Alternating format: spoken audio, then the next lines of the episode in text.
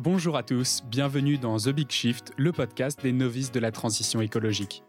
Ici, on reprend tous les sujets de zéro pour comprendre les enjeux principaux des prochaines années et déconstruire certaines idées reçues grâce aux interventions d'experts et d'entrepreneurs. Découvrez des initiatives, des innovations, des leviers à actionner au quotidien pour vous inspirer et améliorer votre impact personnel sur l'environnement. Abonnez-vous pour ne pas manquer les prochains épisodes et si vous êtes sympa, laissez-nous 5 étoiles sur Apple Podcast, ça nous aide beaucoup. The Big Shift est produit par Echoes Studio.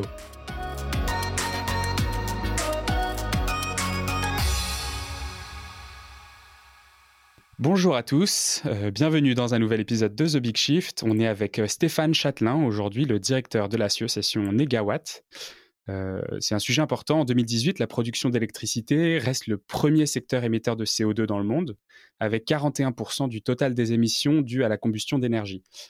Euh, plus de 90% des nouvelles capacités électriques qui seront installées dans le monde en 2021 et 2022 proviendront d'énergies renouvelables, euh, selon un rapport de l'Agence internationale de l'énergie qui est sorti il y a deux ou trois jours, avec une hausse particulièrement marquée en Europe et aux États-Unis. Alors, euh, bonjour Stéphane. Bonjour. Est-ce que tu peux te présenter, s'il te plaît? Oui, donc je suis Stéphane Châtelain, je suis directeur de l'association Negawatt depuis environ une, dizaine d'années, euh, après avoir euh, fait des études d'ingénieur dans le domaine de, l'énergie, et puis une première expérience professionnelle aussi dans ce, dans ce secteur-là, sur plutôt le volet thermique du bâtiment et production d'énergie renouvelable citoyenne. Et donc au sein de, au sein de Negawatt, j'ai en charge euh, la gestion euh, de, la structure, euh, le management d'équipe et puis la coordination aussi du travail des bénévoles, puisqu'on a une association avec, avec pas mal de bénévoles fortement investis dans nos travaux. D'accord. Qu'est-ce que c'est un négawatt un négawatt, eh ben, c'est une énergie qu'on ne consomme pas, puisque comme le dit le slogan, la, meilleure énergie, c'est celle qui n'est pas consommée. Et donc l'idée en fait de négawatt, l'apport de négawatt dans, tout le débat public sur l'énergie en France, c'est notamment de travailler sur euh, les questions de consommation d'énergie, voir comment on peut réduire cette consommation. Euh, sans évidemment revenir à la bougie, euh, mais tout simplement en l'utilisant à, bon escient, en supprimant tous les gaspillages qu'il y, a tout autour de nous et en utilisant des systèmes, des outils qui soient plus efficaces que ceux qu'on utilise aujourd'hui. Donc en réduisant fortement ces, consommations d'énergie, ça permet de contribuer à l'atteinte d'un système énergétique plus soutenable, ce qui est l'objectif de notre association. Ok, et donc concrètement, euh, comment, ça se, concrétise du coup cette, cette démarche euh, d'accompagnement de la réduction de la consommation d'énergie? Alors, on a en fait on a deux grandes actions au sein de, l'association. La, première, c'est on a une, activité d'expertise euh, sur l'énergie qui passe notamment par la réalisation d'un scénario euh, de transition énergétique, donc le scénario négawatt. Et donc à travers ce scénario, on va euh, regarder de manière assez fine comment on consomme l'énergie en France dans les différents secteurs de, consommation, donc dans les bâtiments, dans les transports, dans l'industrie et dans l'agriculture. Et dans chacun de ces secteurs, on, donc on va regarder vraiment usage par usage comment est consommée euh, l'énergie, donc euh, comment on consomme de l'énergie pour se déplacer en regardant les différents modes de déplacement, euh, les différents types de typologies de déplacement. donc voilà, et on a plusieurs centaines d'usages qui sont ainsi décrits dans le, scénario Négawatt. Et pour chacun d'entre eux, on va regarder comment, en utilisant davantage soit de sobriété, soit d'efficacité énergétique, on peut réduire les consommations d'énergie dans les prochaines décennies, en se basant euh, principalement sur des retours d'expérience, euh, puisqu'on a de nombreux bénévoles dans l'association qui sont des praticiens de terrain, euh, donc qui accompagnent des projets au quotidien et qui ont pu observer, mettre en œuvre des projets des initiatives permettant de réduire fortement les, consommations. Et donc ces, initiatives, ces retours d'expérience qu'on essaie de généraliser à travers nos, travaux. Et donc on montre dans ce scénario négawatt qu'on peut en gros réduire de 50% même un peu plus, euh, la consommation d'énergie euh, finale en France, c'est-à-dire la consommation d'énergie qui est délivrée aux, consommateurs euh, finaux, aux usagers. donc 50%, c'est quoi, quoi l'horizon? 2050, pardon. D'accord. C'est d'ailleurs l'objectif depuis quelques années qui est inscrit dans, dans, la loi française, depuis la loi de 2015, qui fixe cet objectif de division par deux de la consommation d'énergie finale. Donc on a ce travail technique et puis ensuite on, essaye de mettre en œuvre, enfin de, faire en sorte que nos propositions euh, de, trajectoire énergétique se, concrétisent et pour ça on a une activité de plaidoyer auprès des décideurs euh, politiques nationaux. Euh, on se concentre exclusivement dans notre travail de plaidoyer sur l'échelon national pour voir comment on peut faire évoluer les politiques énergétiques pour, réduire ses consommations et pour in fine atteindre ce système énergétique plus soutenable qu'on appelle de nos voeux. D'accord, c'est intéressant. On y reviendra tout à l'heure parce que euh, euh, c'est un peu aussi le combat de, euh, Christophe Girardier, donc, qui est le fondateur de Glimpact et qui soutient la production de, The Big Shift. sur, sur ce scénario 2017-2050, est-ce qu'il a été révisé depuis 2017 Parce qu'on a eu beaucoup d'événements qui se sont passés depuis. Euh, alors, au niveau mondial, je pense notamment à la présidence Trump, mais même au niveau français, et puis euh, plus récemment avec la loi climat. Est-ce que du coup, il y a des révisions qui ont été faites avec les dernières euh, prévisions? Alors c'est en cours, en fait on publie généralement un scénario tous les 5 ans à peu près, et on le fait à chaque fois un petit peu en amont de l'élection présidentielle, parce que pour nous c'est un bon moment pour d'une part disposer d'un scénario qui soit à jour, et d'autre part on essaye de contribuer avec ce nouveau scénario faire en sorte que le sujet énergie-climat euh, euh, soit un des sujets principaux des, campagnes et des débats euh, publics. et donc là, on travaille sur un nouveau scénario qui va être publié cet automne. Et effectivement, on voit bien à chaque fois qu'on travaille sur un nouveau scénario qu'il y a pas mal d'évolutions technologiques, économiques, sociétales, environnementales qui sont à, prendre en compte et qui sont à intégrer. Et là, c'est vrai que c'est particulièrement vrai cette année. Euh, avec à la fois les évolutions sur les énergies renouvelables, électriques notamment, euh, et puis sur euh, aussi le, le contexte sanitaire qu'on connaît depuis un peu plus d'un an, avec des évolutions sociétales très fortes, qui forcément impactent parfois dans le bon sens, parfois dans le mauvais sens nos, nos scénarios. Mmh. Donc oui, il y, a, bien un travail de mise à jour qui est, en cours, euh, mais voilà, cette mise à jour est quand même, euh, c'est un travail assez, complexe, assez fastidieux, donc on le fait pas chaque année. Euh, et d'ailleurs, on profite aussi de cette mise à jour pour aller plus loin qu'une simple mise à jour, et généralement, et ça va être encore le cas cette année, on enrichit nos travaux, renforce nos analyses, on étend le périmètre, on creuse d'autres sujets qu'on n'avait pas forcément traités par le, par le passé, pour essayer à chaque fois d'avoir un scénario qui soit le plus exhaustif possible euh, et qui ait une, vision la plus holistique possible de ces questions énergétiques. Et ce scénario, il, indique qu'on peut attendre 100% euh, d'autonomie avec les ENR en 2050. C'est l'objectif qui est, annoncé. Euh, c'est réaliste ça ou, ou ça va être retoqué avec la version 2021 non, ça va pas être retoqué parce que c'est vrai qu'on a pris un peu de retard par rapport à 2017 euh, on a pris un peu de retard euh, dans ce qu'on imaginait euh, possible comme développement des énergies renouvelables que ce soit les, énergies renouvelables électriques comme les bioénergies, euh, tout simplement, euh, non pas parce qu'on s'était trompé, mais parce que enfin, nous, on fait pas un, exercice de, de prévision, hein, c'est de la prospective. Donc, on montre ce qui est possible, euh, pas ce qui va se réaliser. Euh, et, euh, et bah, les politiques publiques n'ont pas suivi nos propositions. Donc, forcément, il y a un décalage entre la courbe qu'on avait proposée il y a, il y a 4 ans et celle qui s'est réalisée. donc, il y a un retard qui a été pris sur le développement des renouvelables électriques, notamment, mais qui peut se rattraper parce que les filières, notamment éoliennes les solaires photovoltaïques sont encore plus matures a 4 ans et donc on peut imaginer euh, d'avoir euh, finalement un développement un peu plus rapide que ce qu'on avait anticipé il y a, il y a 4 ans. Euh, donc voilà, on peut rattraper ce retard. Sur le volet réduction des consommations, il y a des domaines où le, le, retard sera pas rattrapé, notamment sur la rénovation thermique des logements. Si on veut avoir rénové l'ensemble du parc à l'horizon 2050, ce qui est notre objectif et ce qui est aussi un objectif de la loi d'avoir rénové ce parc à un niveau bâtiment basse consommation d'ici à, 2050. Mm. Il faut, euh, il aurait fallu euh, se mettre en route un peu plus, un peu plus tôt. On a pris du retard là-dessus et ce retard vraisemblablement on aura du mal à le rattraper. Par contre, sur la mobilité, on peut, euh, on peut peut-être aller plus loin que ce qu'on avait imaginé il y a quatre ans, notamment sur le déploiement du télétravail. Euh, parce que euh, ben voilà, ça, ça fait partie des évolutions liées à, la crise sanitaire. On a vu qu'il y a des nouvelles pratiques euh, qui se sont développées beaucoup plus rapidement que ce qu'on avait imaginé. donc ça ne veut pas dire que, ben, que parce qu'on a observé que du jour au lendemain, en mars dernier, tout le monde est passé au télétravail chez soi, dans sa cuisine, on va généraliser ce type de télétravail. Hein, c'est évidemment pas, pas ce qu'on ce qu'on propose, mais simplement on voit qu'il y a quand même eu des évolutions dans, ces pratiques, des évolutions de mentalité, des entreprises qui n'étaient pas du tout ouvertes à, ce, à ces dispositifs de télétravail qui maintenant le sont. Et donc on peut imaginer que ça se développe, développe beaucoup plus rapidement dans un cadre qui soit satisfaisant aussi bien pour les salariés que pour les entreprises. D'accord, oui. Donc, on Donc voilà, il y a des, des évolutions euh. qui, sont, qui sont attendues. Voilà, tout à fait, qui peuvent compenser euh, certains, certains autres retards. Et donc, on, imagine toujours, euh, enfin, on projette toujours effectivement euh, l'atteinte d'un système énergétique et pas seulement électrique 100% renouvelable d'ici à, à 2050, avec des énergies renouvelables qui sont produites en France. Et alors concrètement, pour expliquer aux auditeurs qui s'intéressent euh, mais qui connaissent pas vraiment le, bah, la production d'énergie, aujourd'hui le paysage, donc si on compare par rapport aux 100% d'autonomie en 2050, aujourd'hui le paysage énergétique, euh, c'est quoi?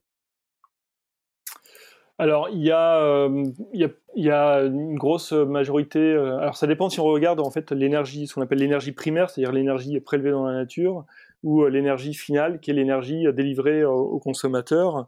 entre les deux, il y, a, il y, a, pas mal de pertes, notamment les pertes liées à la production d'électricité en, France, euh, puisque dans les centrales nucléaires, comme dans d'autres centrales thermiques au gaz ou au charbon, on a des grosses pertes de, de, chaleur, les panaches de fumée blanche qu'on voit au-dessus des, des, réacteurs.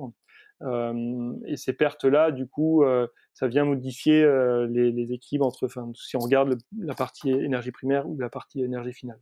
Mais en gros, ce qu'on peut dire, c'est que dans, si on regarde plutôt côté énergie finale, on a un peu plus de 20% de notre consommation d'énergie qui est sous forme électrique.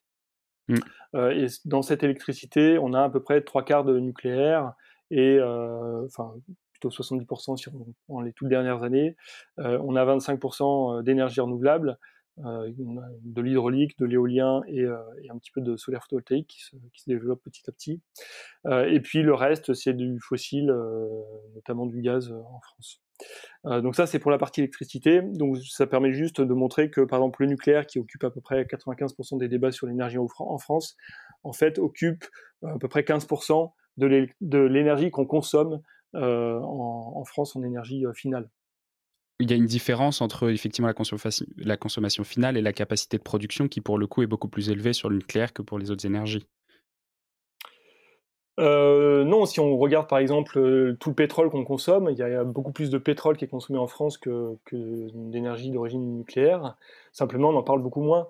Tout le pétrole qui est dans, le, dans les voitures, dans les camions, qui est euh, aussi utilisé un petit peu pour le chauffage. C'est un enjeu majeur, à la fois euh, un enjeu d'un point de vue dérèglement climatique, d'un point de vue euh, facture énergétique pour les ménages, d'un point de vue pollution de l'air, d'un point de vue, enfin, il y a plein d'enjeux associés à la consommation de pétrole, mais on en parle très peu en France. On parle beaucoup, beaucoup, beaucoup de nucléaire. C'est bien de parler du nucléaire parce qu'il y a des enjeux autour de cette question-là, mais c'est loin d'être le, le, seul enjeu euh, dont il faut euh, se préoccuper quand on regarde notre système énergétique. Euh, donc voilà, les, énergies fossiles sont aujourd'hui les énergies qu'on consomme le plus en France avant le, avant le nucléaire. D'accord. En fait, je, je, m'interroge parce que en lisant le rapport RTE de, cette année, en préparant ce, cet entretien, euh, je lisais que la, production, euh, donc euh, la production d'électricité en France venant du nucléaire représentait 67% du mix électrique. Alors, est-ce qu'il y a des, est-ce qu'il y a des éléments ou, des unités dans lesquelles je me, je me trompe dans la lecture? Non, non, vous ne vous trompez pas. Simplement, là, c'est, on parle uniquement de l'électricité. RTE parle du système électrique. Donc, effectivement, dans la production d'électricité, le nucléaire est majoritaire et représente 60, euh, donc un peu moins de 70% en, 2020. Mais si on regarde l'ensemble des consommations d'énergie et pas simplement les consommations d'électricité, bah là, le nucléaire devient minoritaire et ce sont les énergies fossiles qui sont dominantes. D'accord. Ok. Et donc là, on comprend en fait euh, le, euh, le, pétrole routier, par exemple, donc tout ce qui correspond au transport, à l'industrie, etc., qui est utilisé en direct. Le chauffage des bâtiments, oui, ouais, tout à fait. Ouais. D'accord, ok. Effectivement, dans la partie électricité euh, dont on parle le plus en, France, c'est bien le nucléaire qui est euh, aujourd'hui le, moyen de, production euh, prépondérant. Et alors, quel est l'avis de Négawatt sur, sur le nucléaire, du coup? Bah, le nucléaire, ce que je disais tout à l'heure un peu en, introduction, c'est que nous, on, vise un système énergétique qui soit le plus soutenable possible. Et euh, par soutenable, euh, j'entends évidemment euh, lutter contre le dérèglement climatique, mais aussi prendre en compte un certain nombre d'autres enjeux qui sont liés au, système énergétique, comme les risques technologiques, comme la précarité énergétique, comme la pollution de l'air ou la pollution des sols. voilà, il y a plein d'enjeux qui sont, qui sont liés au système énergétique. Et euh, du coup, notre grille de lecture, c'est pas simplement l'enjeu climatique, c'est plutôt les objectifs de développement durable fixés euh, par l'ONU en, en, 2015. Et, euh, quand on regarde ces objectifs de développement durable, donc il y en a 17 de souvenirs, donc qui couvrent tout un tas d'objectifs de, soutenabilité. quand on, regarde le quand on évalue le nucléaire au, prisme de ces, objectifs de développement durable, on se rend compte que c'est pas du tout une solution qui est, qui est très soutenable. Et c'est ce qu'a montré euh, le GIEC euh, dans un, un rapport qu'ils ont publié en 2018 sur l'atteinte du, du 1,5 degré, comment ne pas dépasser le 1,5 degré euh, de réchauffement climatique au niveau mmh. mondial. Et donc dans ce, dans ce rapport, ils ont analysé en fait une vingtaine de leviers de réduction des émissions de gaz à effet de serre au regard de ces objectifs de développement durable.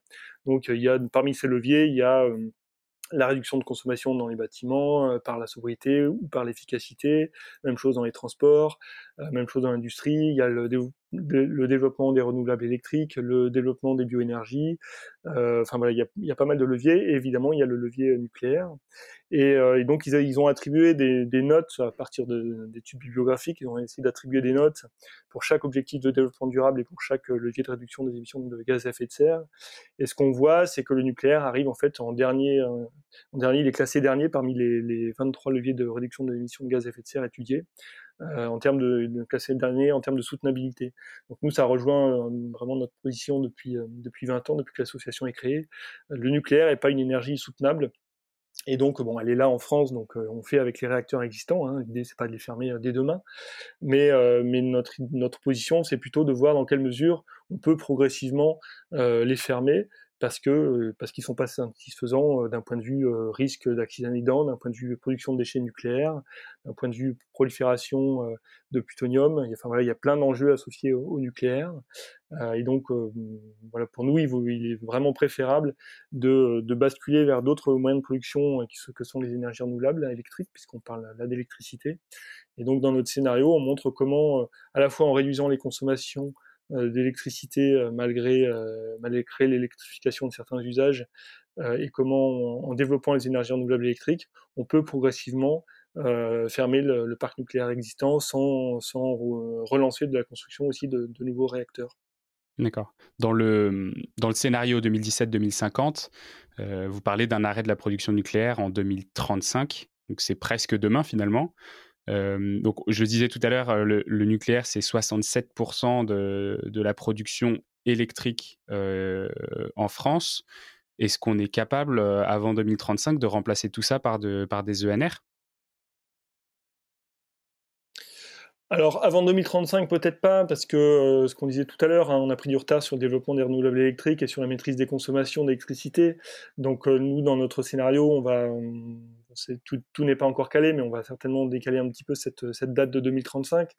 Mais euh, on va dire que euh, d'ici une vingtaine d'années, euh, sans, sans, vouloir donner d'échéance précise, mais d'ici une vingtaine d'années, on peut effectivement imaginer avoir fermé l'ensemble des réacteurs nucléaires en France en ayant un rythme de d'installation d'électricité renouvelable euh, qui soit pas non plus complètement irréaliste. Hein. On est en deçà de ce qu'a fait l'Allemagne pendant pendant plus de cinq ans euh, d'affilée sur la production éolienne ou, photovoltaïque, euh, alors qu'on est un pays euh, qui, est, euh, qui est moins densément peuplé, où il y a plus de place, où il y a plus de potentiel de, de production. Euh, donc voilà, on n'est pas du tout sur des niveaux d'installation qui sont complètement délirants. Et, oui, c'est atteignable, il faut simplement s'en donner un petit peu les, moyens. Mais enfin, la, la, production renouvelable électrique, de toute façon, ça fait déjà quelques années que, les renouvelables électriques ont, gagné la bataille économique face, au nucléaire. Euh, techniquement, ça pose, ça, pose l'atteinte d'un système électrique 100% renouvelable euh, pose certaines questions, mais on, a aujourd'hui des éléments de réponse. RTE l'a montré à, à, travers différents, différents travaux. Euh, donc aujourd'hui, si on veut poursuivre, persévérer dans le nucléaire, c'est plus un choix technique ou un choix économique, c'est un choix politique, un choix idéologique qui peut qui peut se défendre. C'est plus voilà, c'est pas c'est pas un choix technique rationnel, on va dire. Donc ça peut être un choix qui, qui, qui est acté en fonction d'autres critères, mais pas de critères techniques ou, économiques. Mmh. et vous le disiez tout à l'heure, en 2020, 90% de la puissance électrique installée a été renouvelable, et dans les prochaines années, on va pas, ça va pas, ce pourcentage va pas se réduire. Oui, ça je comprends bien. Mais alors comment on fait quand effectivement on a 90% d'augmentation de l'installation des capacités de production renouvelables comment est-ce qu'on fait, sachant que les filières de recyclage sont pas du tout matures encore, qu'on a des durées de vie, mais je pense par exemple au photovoltaïque, alors qui est encore, qui est encore à la marge dans, le mix, dans le mix de production, qui est autour de 2-3%, je crois.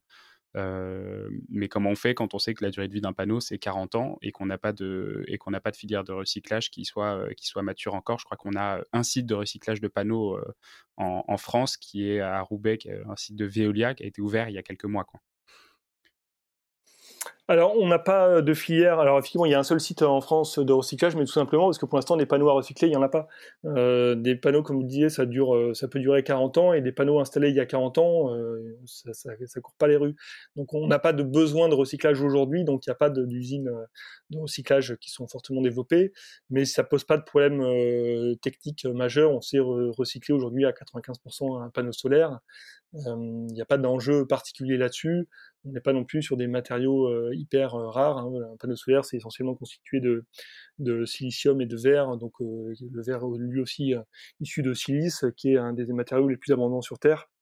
Donc on n'a pas il n'y a pas d'enjeu particulier à ce, à ce niveau-là. sur sur le recyclage de, des éoliennes, c'est pareil. On est sur des des technologies où il y a, y, a, y, a, y a, rien d'insurmontable. On sait recycler euh, les mâts, on sait recycler les, les, équipements électriques. Et pour les pales, il y a pas mal de, de, de projets en cours de euh, réutilisation des matériaux qui composent les pales euh, pour l'utiliser dans d'autres usages. Donc il n'y a pas d'enjeu particulier là-dessus. Euh, je rappelle juste que les, les déchets nucléaires, on ne sait toujours pas quoi en faire depuis 50 ans qu'on en produit, à part les enfouir dans, dans le sol si je veux enfoncer le clou, je dirais que les déchets nucléaires euh, au niveau français euh, représentent euh, l'équivalent d'une piscine olympique, alors que probablement que les déchets des parcs éoliens et, photovoltaïques seraient beaucoup plus importants, mais je, comprends parfaitement le, point.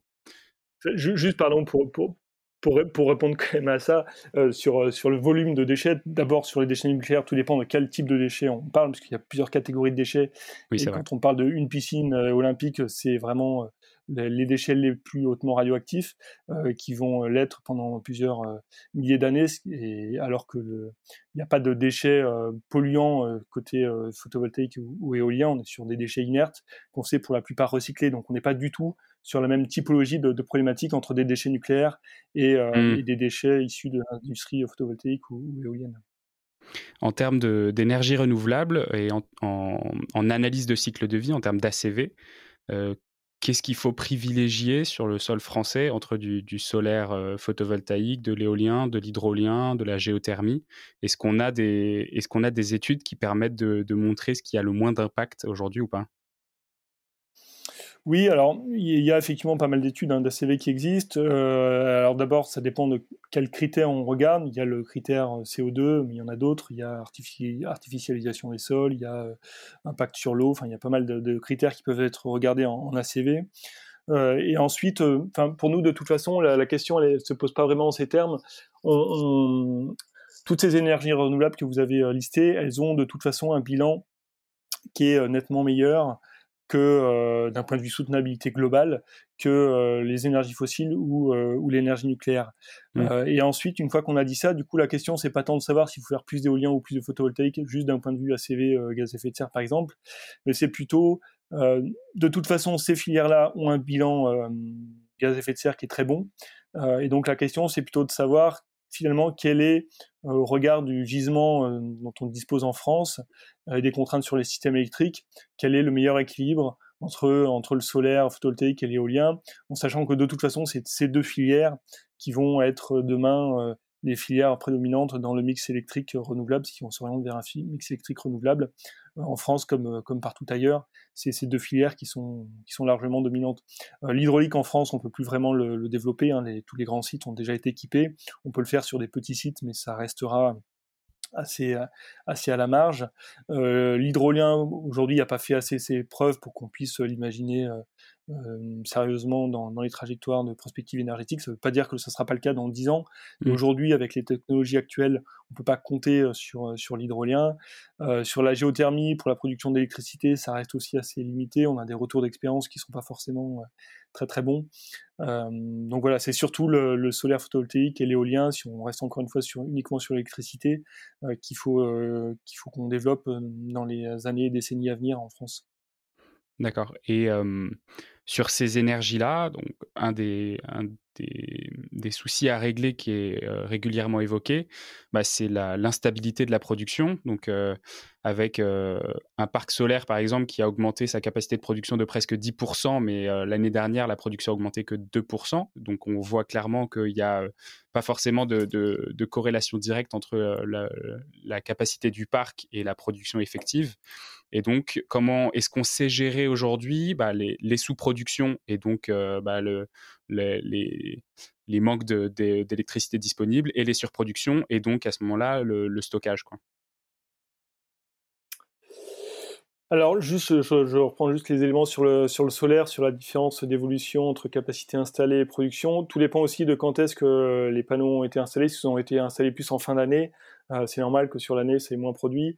Globalement, sur le, sur le solaire, on est, euh, on est sur des volumes de production euh, par mégawatt installé euh, d'une année sur l'autre qui sont assez stables. Sur l'éolien, il peut y avoir plus de, plus de différences d'une année à, l'autre, mais sur, sur le solaire, on est quand même sur des, sur des volumes de production qui sont assez stables. Euh, une fois qu'on a dit ça, alors comment on fait effectivement pour pour gérer les variations de production qui existent sur, sur le solaire comme sur l'éolien, qui sont dépendants de, de la météo, eh ben, on a différentes options euh, pour ça. Euh, D'abord, ce qu'il faut bien avoir en tête, c'est que euh, euh la variabilité de production sur une éolienne, par exemple, va pas être la même que sur un parc éolien euh, en sur un ensemble de parcs éoliens en France, euh, où il y a différents régimes de vent. C'est-à-dire qu'on peut avoir des moments où le vent euh, souffle plus au sud et moins au nord, et puis euh, au cours de la journée, ça va s'inverser, et du coup, ça va, ça va s'équilibrer. Évidemment, c'est pas tout le temps vrai, mais parfois c'est vrai. Le RTE l'a montré de manière très claire dans certains, certains graphiques, avec une, une production qui du coup foisonne au niveau national avec on a en gros cinq régimes de vent en France, ce qui permet de, réduire cette variabilité de, production.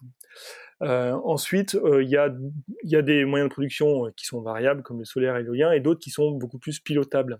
Et en France notamment, on a un parc hydraulique euh, qui est assez important, avec des installations qui sont au fil de l'eau, qui elles ne sont pas pilotables, et d'autres qui sont plutôt avec des retenues d'eau. Et donc ces, ces, installations avec des retenues d'eau, on peut décider de les mettre en route ou pas, en fonction aussi de, ce qu'il y a dans les réservoirs, évidemment. Mais, mais voilà, ça, ça permet du coup de faire varier la production d'électricité. On a d'autres moyens de pilotable que sont les centrales à gaz. Alors aujourd'hui, c'est les centrales qui utilisent du gaz d'origine fossile. Euh, évidemment, mmh. l'idée c'est pas de continuer à, brûler du gaz fossile, mais euh, demain, on peut, euh, on n'en a pas encore trop parlé, mais on, a un potentiel de production de gaz renouvelable en France qui est assez important. Et donc demain, on peut tout à fait imaginer que ces centrales à gaz existent toujours, mais soient alimentées avec du gaz renouvelable pour pallier les, les baisses de production éolienne et, et, solaire quand, quand ce sera le cas. Euh, donc voilà, ça c'est toutes les leviers dont on a à disposition sur la partie uniquement euh, production. Ensuite, on a euh, ce qu'on appelle sur la partie consommation, on a tout ce qui est dispositif d'effacement. C'est-à-dire, ça, ça existe déjà aujourd'hui et on peut le, renforcer. Euh, en gros, on va dire aux consommateurs, euh, euh, bah demain, demain après-midi, puisqu'on sait très bien prévoir hein, à 24 heures à l'avance, voire 48 heures à l'avance, on sait très bien prévoir la, production d'électricité et, la consommation. Et donc, le gestionnaire de réseau peut très bien dire, demain après-midi, on va avoir une baisse de la production. Euh, qui du coup euh, suffira pas pour euh, répondre à la consommation. Et donc je vais demander à certains usagers de réduire leur consommation et ils le font parce qu'ils sont incités économiquement à le faire. Donc ça, il y a déjà pas mal d'industriels qui, qui le font. Et demain, on pourrait imaginer que ce soit davantage déployé. Donc ça, voilà, c'est une flexibilité sur, sur la consommation qui peut être utilisé davantage. Ensuite, il y a aussi le, stockage. Euh, alors le stockage d'électricité, il peut se faire à travers différentes manières, euh, à travers des batteries. C'est pas forcément un système euh, très satisfaisant d'un point de vue environnemental. Donc nous, on, l'intègre assez peu dans le, scénario négawatt en tant que tel, mais on peut quand même imaginer, après une période de déploiement du véhicule électrique, tel que c'est en train de, se passer, que des batteries arrivent en fin de vie dans les véhicules électriques et qu'elles soient utilisées en deuxième vie pour sécuriser le, réseau électrique parce que ces batteries elles fonctionneront toujours simplement pour l'usager du véhicule. Elles auront plus une autonomie suffisante mais elles pourront encore, tout à fait suffire enfin être utilisées pour d'autres usages notamment pour cet usage d'équilibrage du réseau euh, électrique. Donc ça, ça peut aussi être, euh, être quelque chose d'envisagé pour du stockage à court terme, en complément d'autres moyens de stockage qu'on connaît déjà, que sont les, on appelle les stations de transfert d'énergie par pompage. Mmh. C'est des, euh, des, installations où on a des retenues d'eau, une, une retenue d'eau en amont et une en aval. Et quand on a trop d'électricité, on remonte l'eau euh, jusqu'à la retenue amont. Et quand on est en manque d'électricité, ben, à l'inverse, on fait descendre l'eau, on a de turbine, et ça produit de, l'électricité dans les périodes où on est en, creux de production. donc ça, c'est aussi c'est un moyen de stockage. Et puis sur du stockage à plus long terme, dans le scénario négawatt qu'on développe, c'est ce qu'on appelle le power to gas. C'est la production de gaz à partir d'électricité. Et donc, dans le scénario négawatt, ce qu'on voit, c'est qu'à partir de 2030-2035, on a des périodes où on à des, fortes, des forts excédents de production d'électricité et ces excédents de production d'électricité, plutôt que de les perdre, euh, eh ben, on va les transformer en, gaz à travers euh, deux réactions successives. Une première réaction d'électrolyse de l'eau euh, pour produire de l'hydrogène, puis une réaction qu'on appelle de méthanation pour produire du méthane, qui est la même molécule que le gaz naturel fossile qu'on importe aujourd'hui d'Algérie, de Norvège ou de Russie. Et donc ce gaz, ensuite, il peut euh, être reconverti si besoin en, électricité dans les centrales à gaz dont je parlais tout à l'heure, ou alors il peut aussi servir à d'autres, usages. Donc voilà, on a pas mal de, moyens à notre disposition pour essayer de faire coïncider euh, la production et, la consommation. Et euh, dans, notre, dans notre scénario, on a un modèle d'un outil de simulation qui, qui modélise le, parc de production et de consommation heure par heure jusqu'en 2050 pour s'assurer qu'on a bien cet équilibre offre-demande jusqu'à cet horizon de temps. Et, donc ça, on, le vérifie à travers notre modèle et d'autres le font également. Il y a le, le CIRED, enfin des chercheurs du CIRED qui ont développé aussi un modèle de ce mmh. type-là avec les mêmes, ils aboutissent au même résultat. Il y a RTE aussi qui travaille sur le même sujet et, et qui va produire des résultats cet automne. Donc voilà, l'équilibre offre-demande sur réseau électrique, euh, c'est, je dirais pas que c'est quelque chose de facile, hein, loin de là, mais euh, on a quand même une palette de solutions à notre à notre portée qui nous permettent d'envisager d'atteindre euh, un système électrique qui soit 100% renouvelable, euh, malgré les fluctuations du, solaire et, et de l'éolien. Ce que je voudrais juste rajouter en, en dernier point sur ce, sur ce sujet, c'est qu'aujourd'hui, on a un système électrique où euh, globalement, on a quand même un, parc de production qui est assez bien pilotable, même si on ne peut pas non plus faire ce qu'on veut, mais qui est, qui est, relativement bien pilotable. Par contre, on a un aléa assez important sur euh, le volet euh, consommation, c'est-à-dire que quand on a des périodes de grand froid, on a tout de suite la consommation d'électricité qui monte en flèche. Euh, tout ça parce qu'en France, on a énormément de radiateurs électriques. Hein. on a autant de chauffage électrique en France que dans tous les autres pays européens euh, réunis. Euh, et donc, euh, cet aléa sur la consommation, il fait qu'on est obligé en, en, hiver de mobiliser des, pas mal de moyens de, de production qu'on appelle de pointe, des centrales thermiques, euh, qui utilisent des, des, des, énergies fossiles, que ce soit en France ou, ou à l'étranger. On importe pas mal de courant de nos, de nos voisins dans ces périodes de pointe parce qu'on n'a pas de, suffisamment de moyens de production en, en France pour y répondre. Et dans, dans le scénario négawatt, en fait, on va fortement réduire cet aléa sur la consommation euh, parce que on va euh, euh, fortement isoler tous les bâtiments existants.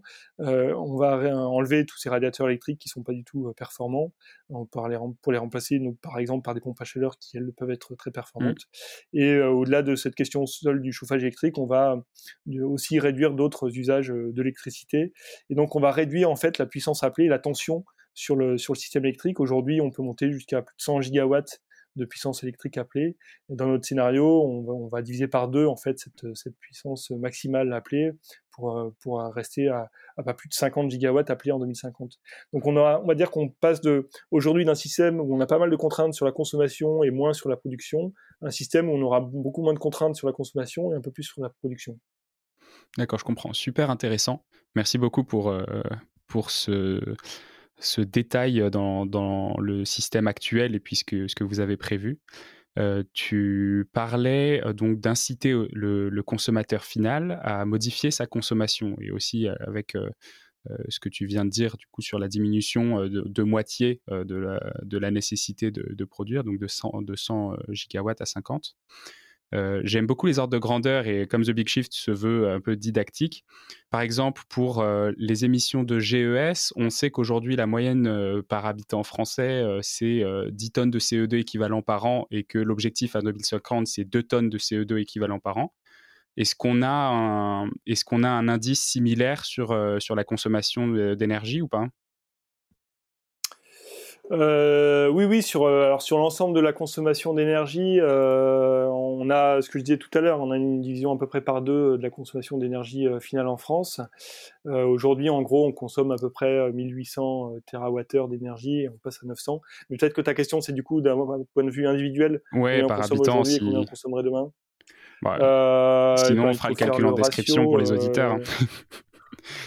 ouais, ok, ça marche. Mais oui, il faut juste diviser la consommation totale par nombre d'habitants. Mmh. Et diviser par deux pour 2050. Ouais, c'est ça. D'accord.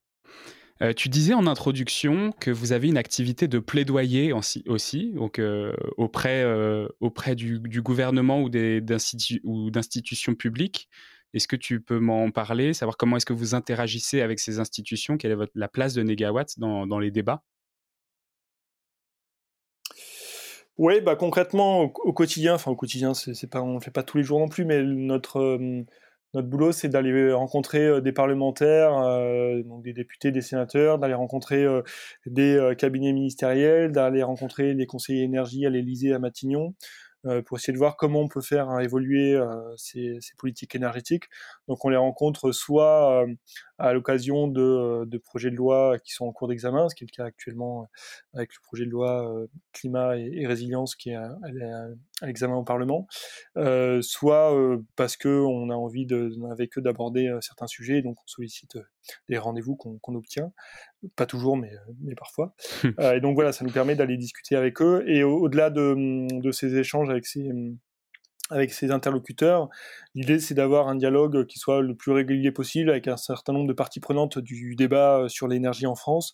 Et donc, dedans, j'inclus euh, les, euh, les, gestionnaires de réseaux de transport et distribution de gaz et d'électricité, donc RTE, Enedis, GRT Gaz et GRDF.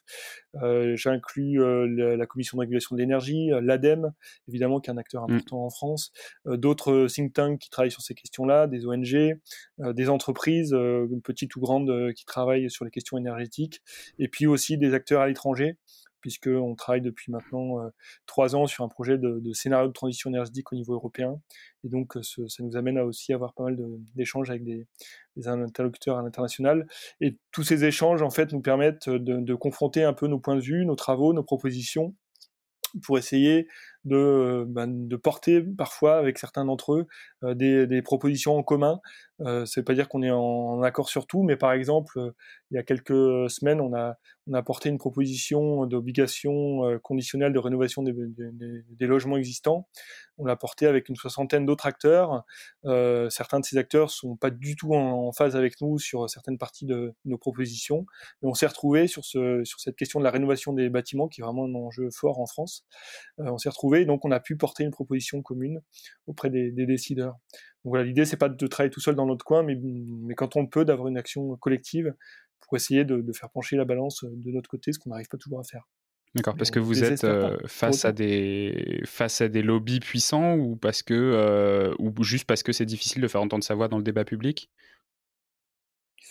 Oh, bah, il y, a, y, a, plein de raisons, il y a plein de, de, freins à cette, cette, transition énergétique. Il y a effectivement des acteurs économiques qui n'ont pas du tout intérêt à ce que cette transition énergétique euh, se fasse, que ce soit sur le volet consommation comme sur le, sur le volet production d'énergie. Euh, et donc euh, là-dessus, on a effectivement des, gens qui, qui vont tirer dans le sens inverse que nous, lorsqu'eux vont rencontrer aussi des décideurs politiques. Mais aussi, on a des freins liés à la méconnaissance de ces sujets-là par par nos décideurs politiques qui sont qui doivent être compétents en fait sur sur plein plein de sujets parce qu'on leur demande d'être compétents sur tout parce que quand on est décideur politique, on doit prendre des décisions sur sur énormément de sujets et donc forcément on, ne peut connaître qu'un bout finalement de chaque sujet.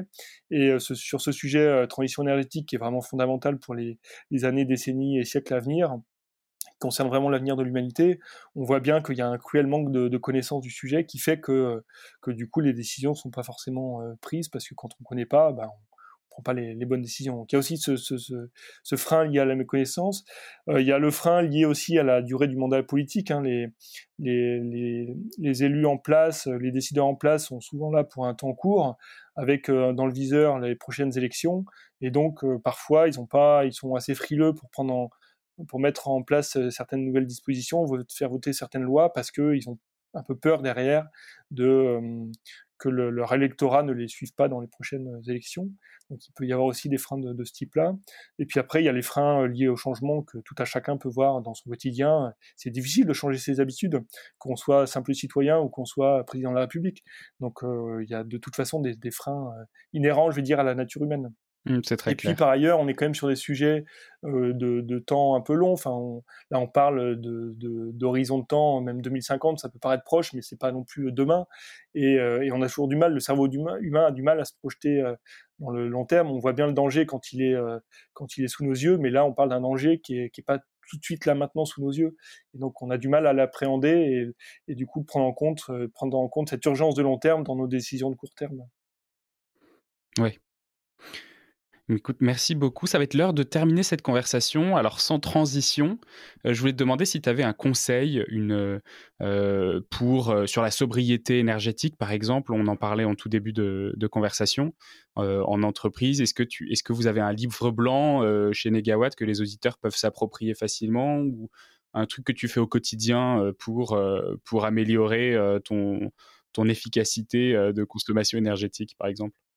On a euh, publié un document spécifique sur la sobriété énergétique euh, sur notre euh, sur notre site où on parle à la fois d'actions individuelles et collectives et c'est peut-être un point sur lequel je voudrais insister, c'est que dans, dans Negawatt, effectivement, on est des fervents partisans de la sobriété énergétique. C'est quelque chose qu'on porte dans le débat depuis 20 ans et, et qui maintenant est repris par, par beaucoup d'acteurs, et, tant mieux.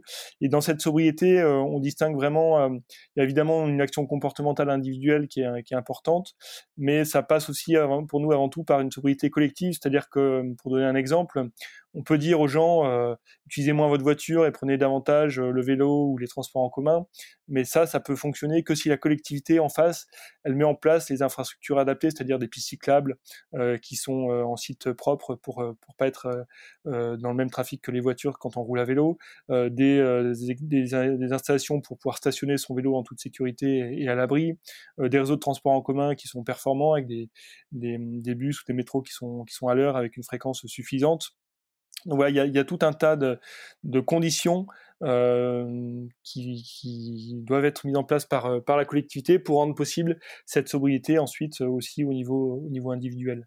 Donc euh, voilà, nous on, insiste pas mal là-dessus. Le, consommateur, euh, le, citoyen a évidemment un rôle important à jouer, mais, il n'est pas le seul. Et pour qu'il puisse avoir ce rôle à jouer, il faut aussi que la collectivité lui donne les moyens de le faire.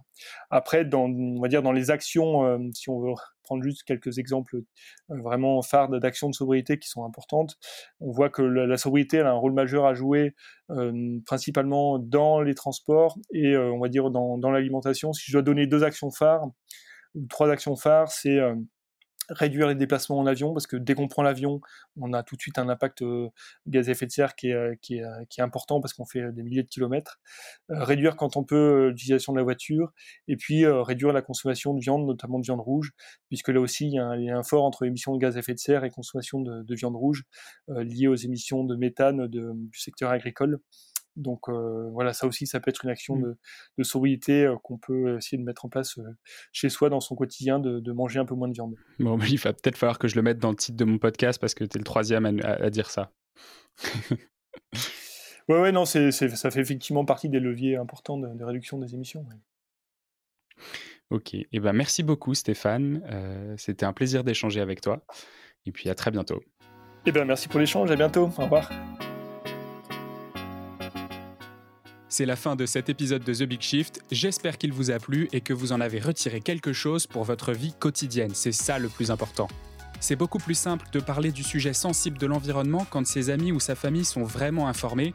Alors partagez le plus possible The Big Shift, ça aidera tout le monde. Et si vous avez des questions, des sujets que vous souhaitez qu'on aborde, des invités que vous voulez entendre, ou tout simplement que vous voulez qu'on discute de cet épisode, envoyez-moi un message sur LinkedIn. The Big Shift est produit par Echoes Studio. Si vous avez un projet audio, contactez-nous sur www.echoes.studio.